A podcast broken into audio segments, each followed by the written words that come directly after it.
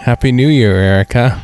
Happy New Year, Steven. Because it's New Year's. They actually did mention New Year's. Last episode, I was wondering if they mentioned New Year's or not. And they had a New Year's thing in episode 8, Volcano, which was broadcast on January 1st, 1966.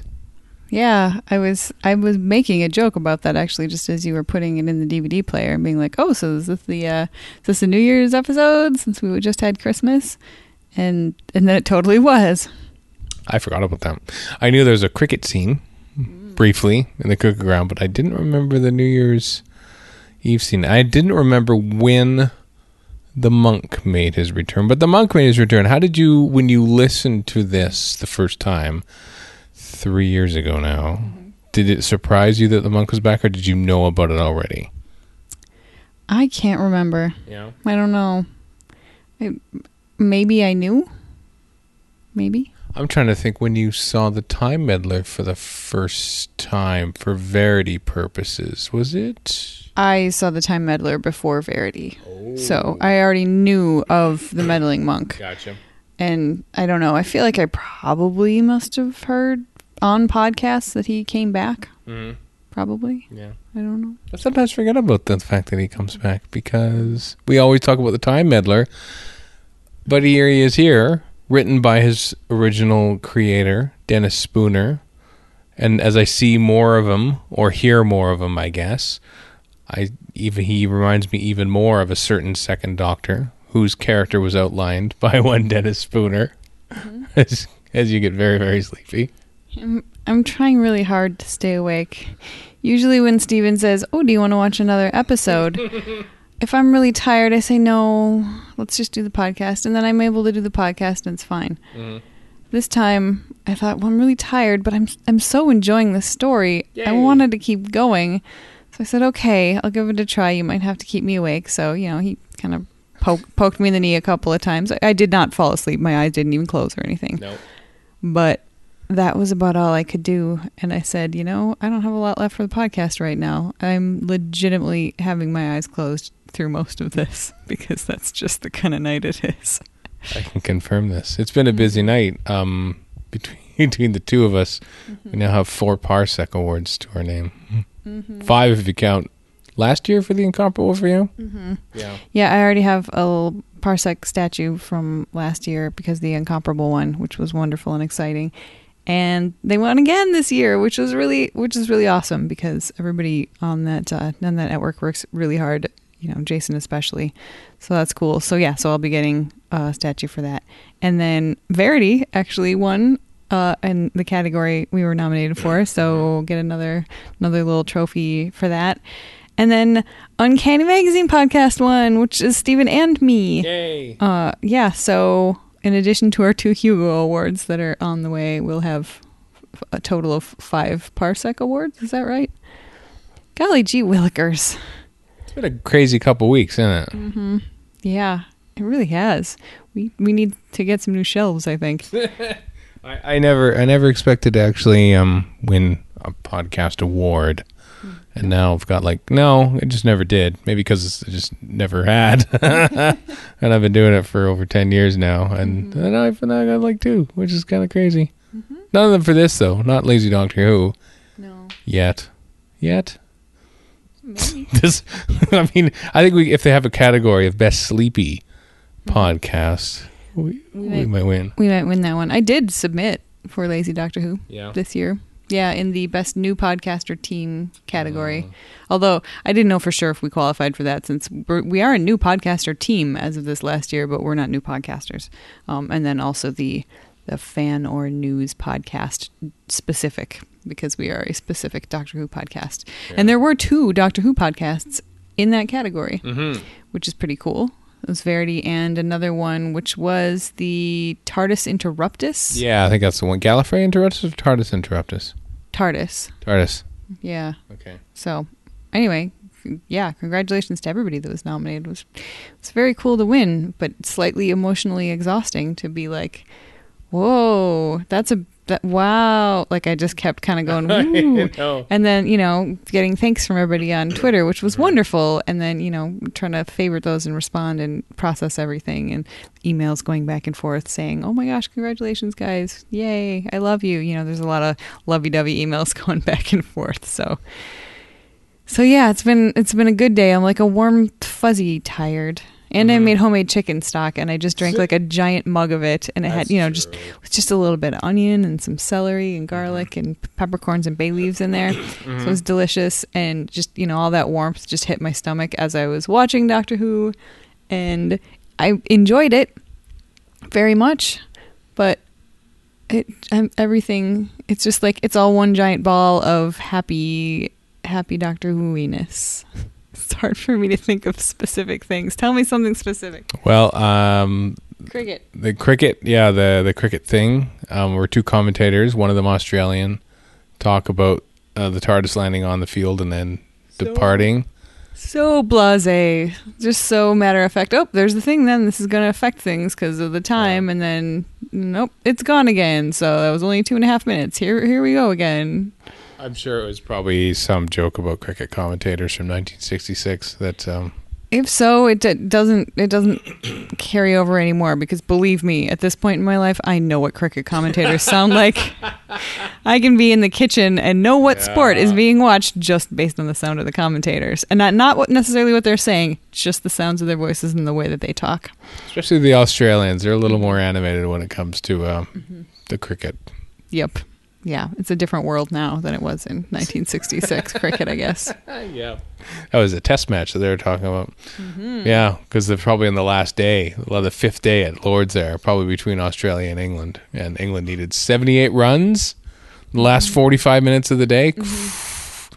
Tall order for the wonder. I wonder who won. I think we need some big finish or some some fanfic to finish how England did that day at Lords. I'm, it's probably out there somewhere. Yeah.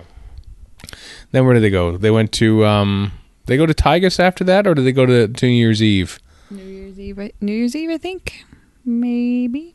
I can't remember now what the order of thing was. Uh, the Daleks get their own little time machine now. The- That's kind of cool. That's not new. The Daleks had their own time machine in the chase. Did it sound like that though? I think it's a different sound effect. Um, maybe I, I guess I didn't notice the sound effect. I think before it was just the regular Dalek ship sound effect, but it looked very similar because it had the swirly things on the wall, and I don't think it's set up. I don't think it's set up exactly the same way it was in the chase, but uh, but yeah, it was. You know, it's bigger on the inside than it is on the outside, just like the Doctor's TARDIS. And you know, I I'm convinced that just off screen, there's that little room where they can build robot android things. Which thank goodness they're not doing that in this episode. But uh, but it's there. They have the functionality should they decide they need it. Maybe you know, had things gone differently, maybe they would make a meddling monk uh, android for some reason. For, for no reason. Of course, we don't know what the pictures look like anyway, so those might be approximations Oh, yeah. of what it might be looking like. Yeah, because we're in the um, we're in the dark days of recons right now. Mm-hmm. I want to reassure you though that because I was doing some read up reading up on telesnaps last night because that's what one does on a Saturday night. We know how to party. Yeah. Uh, and because John Wiles, the producer at this time, didn't want to spend the money to commission these telesnaps, he never had any made. So there are no telesnaps for Dalek's Master Plan or the next three stories, one of which exists, so we don't need to worry about that. But after that, there are telesnaps for every single missing story apart from one, which is the Space Pirates. So we'll be okay. It'll be better now. So we're we're getting through this. I'm really pleased for you, by the way, that you've actually managed to sort of power through this uh, missing period of Doctor Who uh, as well as you have. You know, I do have to say that I think that I just watching reconstructions is tough, and that is Right. something that I stand by. And actually, just listening to the audio is is better. It's good because you get the the linking narration. Mm-hmm. That's a that's a very important facet. But really, putting those two things together, like we have here, is the I think for me the ultimate way to watch these missing episodes. Any any recons that actually use and I know they're not really supposed to for rights reasons, but uh-huh. use the BBC released audio with linking narration by whomever in this case it's Peter Purves. I think that's just that's great because it gives you something to look at, something that you can see and so you get a little bit of a hint of, you know, even if it's just what the people's faces look like as a reminder. Mm-hmm. So you get that, and um, occasionally, like this one has has still had a few things pop up on the screen, stage direction type things, which are usually pretty much just the same things that Peter Purves is telling us in the linking narration. But it's it's nice to have a little extra. Although in one case. It contradicted. It was pretty interesting. It was when um, Sara Kingdom and Steven are tied up in Egypt, and uh, she manages to get some broken pottery and is sawing at some of the ropes behind them. Peter Purves's linking narration says that she is sawing at Steven's ropes to get Steven free, and as soon as she gets him free, he unties her hands. The text on the screen from the reconstruction says that she saws the ropes off of her own hands, and as soon as she gets that free, she unties Steven. So my guess is that the Peter Purves version is the correct way that things actually happened, and since he was there and possibly even possibly remember. even remembers it, um, and that the recon version is just sort of taking a guess because you can't really tell from her dialogue Yeah. what's happening. Um, so they just assumed that you know if she's got it, she'd be able to cut her own, which actually I don't think is the smartest assumption because when you're holding on to something with one of your hands to be able to move your wrist around so that the sharp thing is actually cutting what's tying your hands would be much more difficult than actually just using it to cut at somebody else's rope. So that's that's why I think the the narration is correct. Interesting. Mm-hmm.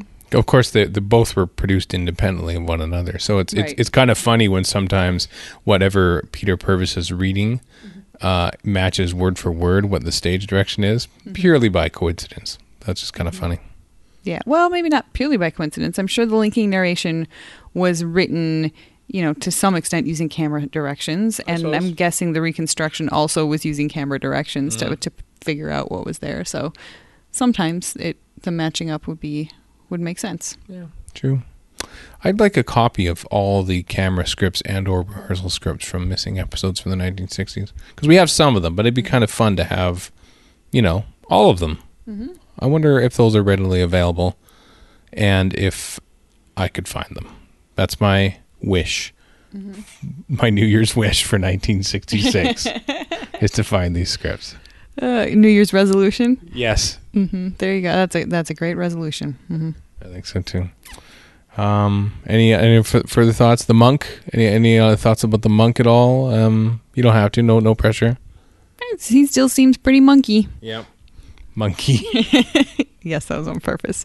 Uh, yeah, he's he's pretty PO'd at the doctor for leaving him stranded, so he tries to turn around and do the same thing to the doctor and doesn't quite get it. And um, I do think it's funny that he's still dressed as a monk because why why would he need to keep Yeah. dressing as a monk? But maybe he just sort of came straight there from where he was, or maybe he just decided that that you know monk's robes are really comfortable and this is you know, this new thing.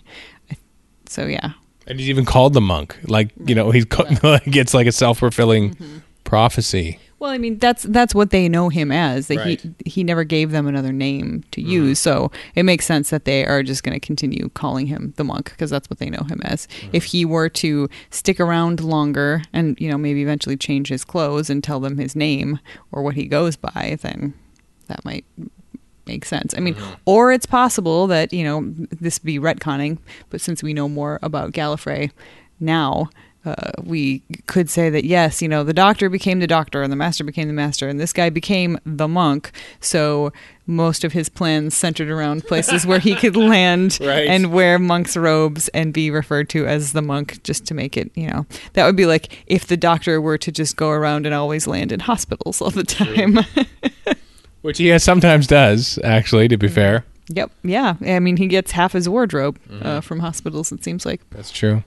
I wonder if um, uh, the inclusion of the monk in these two or three episodes by Dennis Spooner is like a sign of Dennis Spooner going, uh, "What do we do with this story?" And he just sort of like was kind of grasping at straws, and so reached back into the most recent story that he wrote and thought, "Oh, I can use the monk again," because you know the Daleks are actually kind of not used much in these two episodes at all. It's mostly the monk and the doctor, which I find interesting. Yeah. I mean, it does seem like there's not a good reason for the monk to show up right now. It's just like he just happens to pop in at this point uh, to make it extra wacky. But I do think that it shakes things up a little bit in a way that it wouldn't if it was just the Daleks coming after them every time. You know, then you just have to chase over again. Um, so I, I do appreciate that it makes it a little bit more. I mean, we've got this really epic story here. It's going on and on. It's 12 episodes. So giving another sort of major player another major plot point in here i don't think there's anything wrong with that i think it does sort of help help keep it fresh and help keep it feel like it's moving you get a little bit of extra you know sort of machinations going on and some some drama because of of adding in another another major player and eliminating one with Trantis. Um, I don't know what Trantis's motivation was there to think, yeah, sure, I'll, I'll go. I think he was sort of forced into the booth, and then and then they killed him anyway. That they, well, we're trying to kill him. We haven't told him that. Oh, the experiment failed. Let's kill him anyway. That's the Daleks. That is that is the Daleks, and according to what Peter Purves and the um, and the screen told us, uh, I thought it was interesting that Mavic Chen was pretty horrified by what he saw, just the callous killing uh, by the Daleks, and I'm a little surprised by that because you'd think he would have researched the Daleks to you know find out what they were like before he threw his lot in with them. But then again, as I was saying in our last podcast episode, uh, it's, it's striking me more and more that Mavic Chen is not actually the savvy character that he wants to pretend to be. Um, that maybe the power was was more behind the throne, and now he doesn't have that prop behind him at this point, and is kind of starting to flounder. I don't know. We'll see. We'll see in the next three episodes. The first of which exists, so he can watch move-in pictures next time. But that's not going to happen tonight, though. I am afraid not. I yeah, I would probably fall asleep. hmm You'd fall asleep if we didn't end this podcast in the next couple minutes. Well, you know, the microphone does have that nice windsock on it, which looks pretty soft. That could work as a pillow. I'm just saying. Bef- Before we do that, then we better sign off. Yeah, we should probably probably do that because you know I wish I was more awake because I'm sure there are other really cool things about the po- ah shut up truck Yeah, I know. Uh noisy Mm-hmm. uh about other things about these episodes like Egypt that's Right? random and and pretty cool Yeah. like, that's neat I'm fascinated by that I'm fascinated by the Egyptian stuff to start with, and I'm fascinated by the decision to just like that's where that's where this is going to happen.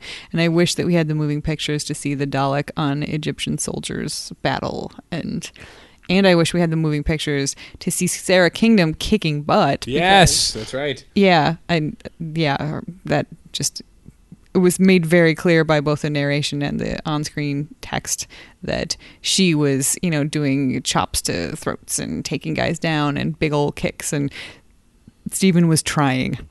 like that was like he's doing his best. And but it was neat that they fought together like that and at the end Sara is like, "Hey, remind me to tell you some tricks next time like, you know, you were you were really trying." And he was like, "Remind me never to get in a fight with you." Yeah. And it was just yeah, they They had a moment. hmm They they're sort of see see each other as as equals, but not equals in you know the particular skills. You know, she's got a certain set of skills, Yeah. and it's not exactly what Steven has. But uh, but he respects her. He respects her fighting skills, and she respects his, you know, initiative and enthusiasm. Very Emma Peel or other Avengers people who I don't know the names of, like Honor Blackman and stuff. You know, kind of. Yeah, yeah. We don't. We don't. We don't really see the likes of a Sara Kingdom for much after this.